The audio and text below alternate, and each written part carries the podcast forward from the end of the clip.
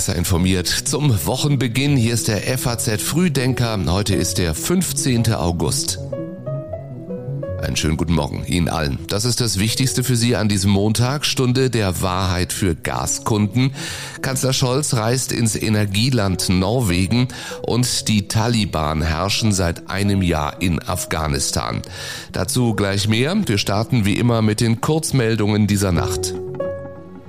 Der ukrainische Präsident Zelensky hat die Bevölkerung Russlands aufgerufen, ihre Stimme gegen den Krieg zu erheben. Das Böse findet in einem solchen Maßstab statt, dass Schweigen einer Mitschuld gleichkommt, sagte er in seiner abendlichen Videoansprache. Anhaltende Dürre und große Hitze sorgen weiter immer wieder für Waldbrände in Europa. In Spanien mussten jetzt 1500 Menschen ihre Häuser verlassen. Und großer Ärger nach dem Schlusspfiff. Chelsea-Trainer Thomas Tuchel und Antonio Conte geraten aneinander. Der Impuls geht von Tuchel aus. Schon während der Partie sorgen beide Trainer für Aufsehen. Den FAZ Frühdenker Newsletter hat Rebecca Buchsein geschrieben. Ich bin Jan Malte Andresen. Danke, dass Sie diesen Morgen mit uns beginnen. Wie hoch fällt die Gasumlage aus? Das werden Verbraucherinnen und Verbraucher heute erfahren. Das Wirtschaftsministerium ging zuletzt von einer Spanne von eineinhalb bis fünf Cent je Kilowattstunde aus. Gaskunden, also Firmen und Privatleute, sollen mit der Umlage systemrelevante Gasimporteure retten. Ab 1. Oktober soll die Umlage greifen. Auf den Rechnungen wird sie voraussichtlich erst später sichtbar, weil Versorger bestimmte Ankündigungsfristen einhalten müssen. Ja, und dann die Frage, was ist mit der Mehrwertsteuer? Eigentlich wird sie auf die staatliche Gasumlage fällig, doch die Ampelregierung will sie davon befreien. Im ZDF Sommerinterview bei Berlin direkt sagt Finanzminister Christian Lindner, in jedem Fall müssen wir eine Möglichkeit finden, dass dieser ich sage mal, solidarische Akt, das ist es ja, dass der nicht auch noch äh, mit einer Steuer belegt wird und der Staat davon profitiert. Und deswegen hat er einen Brief nach Brüssel geschrieben, denn eine Ausnahme von der Mehrwertsteuerregel ist nach europäischem Recht nicht vorgesehen. Sollte Brüssel kein grünes Licht geben, wäre rechtlich eine Reduzierung des Mehrwertsteuersatzes auf sieben Prozent möglich. Für Gaskunden wird es in jedem Fall teuer. Das treibt auch Unternehmer um. So wichtig die Sicherung der Gaslieferkette ist, dürfe durch die Umlage die Belastung für viele Unternehmen ein gefährliches Niveau erreichen. Das sagte DIHK-Präsident Peter Adrian der FAZ.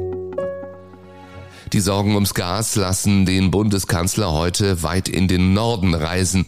Norwegen ist neben Russland Deutschlands zweitgrößter Gaslieferant.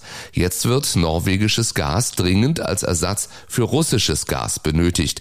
Denn auch wenn Olaf Scholz am Wochenende in seinem Podcast noch einmal aufzählt, was die Bundesregierung alles für die Energiesicherheit tut, am Ende könnte auch das nicht reichen. Wir haben zum Beispiel Vorschriften erlassen, die sicherstellen, dass neue Terminals gebaut werden an den norddeutschen Küsten für Flüssiggas, dass wir Kraftwerke wieder zum Laufen bringen, die mit Kohle betrieben werden. Wir prüfen sogar, ob es Sinn macht, die drei auslaufenden Atomkraftwerke noch ein wenig länger zu nutzen. Nun also der Besuch heute in Norwegen. Dort will sich Olaf Scholz mit den Regierungschefs der nordischen Staaten treffen, also neben Norwegen auch Schweden, Finnland, Dänemark und Island. Zentrale Themen werden die Zusammenarbeit im Energiebereich, Sicherheitsfragen und der russische Angriffskrieg gegen die Ukraine sein. Anschließend reist der Kanzler weiter nach Schweden. Zu Hause derweil Vorfahrt für Kohle und Öl. Wegen der niedrigen Pegelstände vieler Flüsse droht die Belieferung von Kraftwerken und Firmen per Schiff nämlich auszufallen. Das Verkehrs- und das Wirtschaftsministerium wollen daher mit einer Verordnung einen vorrangigen Transport auf der Schiene sicherstellen, wie die Nachrichtenagentur Reuters berichtet. Deutschlands Gasspeicher füllen sich übrigens langsam aber kontinuierlich weiter. Das erste Ziel von mehr als 75 Prozent ist geschafft, gut zwei Wochen vor dem eigentlich angepeilten Termin. Seit dem Abzug der ausländischen Truppen aus Afghanistan müssen wir erleben, wie die Taliban in geradezu atemberaubender Geschwindigkeit Provinz für Provinz, Stadt für Stadt sagt die damalige Bundeskanzlerin Angela Merkel vor genau einem Jahr. So lange ist es her, dass die afghanische Hauptstadt Kabul in die Hände der Taliban fiel. Die haben den heute anstehenden Jahrestag zum Feiertag erklärt. Zu feiern gibt es objektiv betrachtet aber wenig. Die Lage im Land ist angespannt. Fast die Hälfte der Bevölkerung ist von Hunger bedroht. Laut einem Amnesty-Bericht haben die Taliban nach ihrer Machtübernahme schwerste Menschenrechtsverletzungen begangen. Die radikal-islamische Regierung verfolge Minderheiten, schlage friedliche Proteste gewaltsam nieder und unterdrücke Frauen. Jüngstes Beispiel ist eine Demonstration von Frauen für mehr Rechte in Kabul am Wochenende. Mit Schüssen in die Luft beenden die Taliban diese Demonstration. Augenzeugen berichten, dass einige Teilnehmerinnen und Journalisten gejagt und mit Gewehrkolben geschlagen wurden. Und auch ein Jahr nach der Machtübernahme der Taliban sind noch ehemalige Ortskräfte im Land. Ihnen versprach Bundesinnenministerin Nancy Faeser eine Möglichkeit zur Ausreise nach Deutschland. Wir lassen sie nicht zurück, sagte Faeser der Bild am Sonntag. Sie kündigte ein neues Aufnahmeprogramm Programm für afghanische Ortskräfte an. Marcel Bonert vom Deutschen Bundeswehrverband sagt in der ARD. Forderung an die Bundesregierung ist äh, wirklich sehr klar festzulegen, wer ist für die Ortskräfte zuständig. Ist es das Auswärtige Amt, das Bundesministerium des Innern, das BMZ oder die Bundeswehr? Ja, es darf auf der Arbeitsebene da keine äh, Komplikationen geben. Nach der Eroberung Kabuls durch die Taliban heute vor einem Jahr flogen die Bundeswehr und die Luftwaffen befreundeter Länder einen Teil der deutschen Ortskräfte aus. Andere wurden später später über den Landweg in Sicherheit gebracht. Doch viele weitere sind bis heute im Land, weil die Taliban ihre Ausreise blockieren oder weil sie von der Bundesregierung nicht als Einreiseberechtigte angesehen werden. Mehr dazu lesen Sie auch online auf faz.net. Den Link finden Sie wie immer in den Beschreibungen zu diesem Podcast, den sogenannten Show Notes. Nach der Messerattacke ist Salman Rushdie auf dem Weg der Besserung. Der mutmaßliche Täter erklärt sich bei einer Gerichtsanhörung für unschuldig und schweigt. Deswegen ist weiter unklar, warum der 24 Jahre alte Mann Salman Rushdie attackierte. Er kommt aus New Jersey, seine Familie stammt aus dem Libanon. Ihm wird unter anderem versuchter Mord zweiten Grades vorgeworfen. Laut Staatsanwaltschaft führte er den Angriff vorsätzlich und gezielt aus. Gute Nachrichten immerhin aus dem Krankenhaus, in dem Salman Rushdie behandelt wird. Er wird mittlerweile nicht mehr künstlich beatmet und konnte am Samstag wieder sprechen, berichtete die New York Times unter Berufung auf Rushdies Literaturagenten. Seit rund 30 Jahren lebt Salman Rushdie Rushdie für die Freiheit des Wortes und wird mit dem Tod bedroht.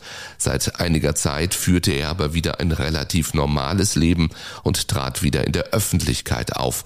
Denn unterm Bett verstecken wolle er sich nicht, sagte Salman Rushdie einmal in einem Interview mit CNN. And that's it's just a way of saying that there may be this danger and it's a terrible thing and it's an ugly thing and we need to fight it and we need to defeat it, but we don't have to hide under the bed. Und dann ist da diese Frage drängend seit dem Wochenende, warum sterben so viele Fische in der Oder? Jetzt ist das große Rätselraten darüber, äh, welche Stoffe können hier zu dieser massenhaften, äh, zu diesem massenhaften Fischsterben und zum Tiersterben eventuell geführt haben. Sagt Brandenburgs Ministerpräsident Voigtke am Wochenende im Oder-Grenzgebiet, wo hunderte Helfer unzählige tote Fische eingesammelt haben. Die Bürgermeisterin von Schwedt an der Oder bezeichnete das Fischsterben als Umweltkatastrophe nie dagewesenen Ausmaßes.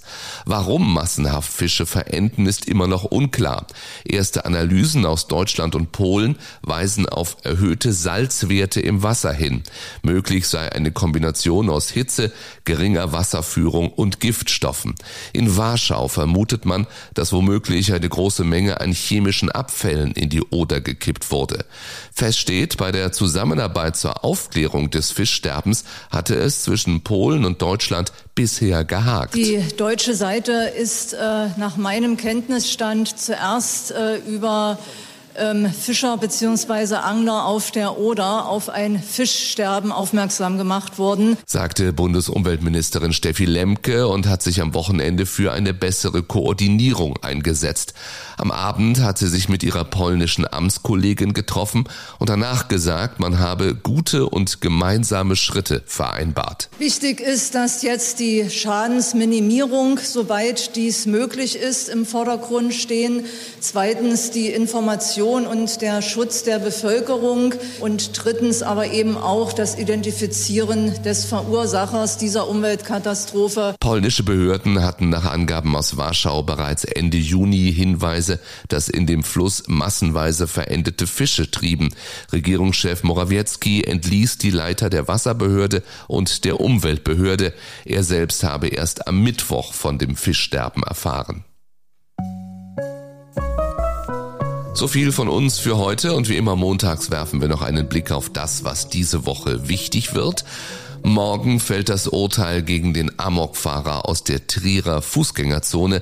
Angeklagt ist der 52 Jahre alte Mann wegen fünffachen Mordes, versuchten Mordes in 18 Fällen sowie gefährlicher und schwerer Körperverletzung in 14 Fällen. Der Bundesgerichtshof befasst sich mit dem Fall des Verlegererben Alexander Falk. Es geht um die Frage, ob ihn das Landgericht in Frankfurt wegen Anstiftung zu einem Schuss auf einen Wirtschaftsanwalt verurteilen durfte. Der BGH spricht am Mittwoch sein Urteil. Und am Freitag sagt Kanzler Olaf Scholz abermals vor dem Untersuchungsausschuss zur Cum-Ex-Affäre in Hamburg aus. Erst vergangene Woche hatte er bei seiner Sommerpressekonferenz betont, es habe keine politische Einflussnahme auf die Entscheidung zur Steuerschuld der Warburg Bank gegeben. Was morgen früh wichtig ist, das hören Sie ab 6 Uhr in diesem Podcast. Klicken Sie gerne auf Abonnieren, dann verpassen Sie keine Ausgabe und auch über eine kurze Bewertung freuen wir uns natürlich. Ich wünsche Ihnen einen schönen, einen erfolgreichen Montag. Machen Sie es gut.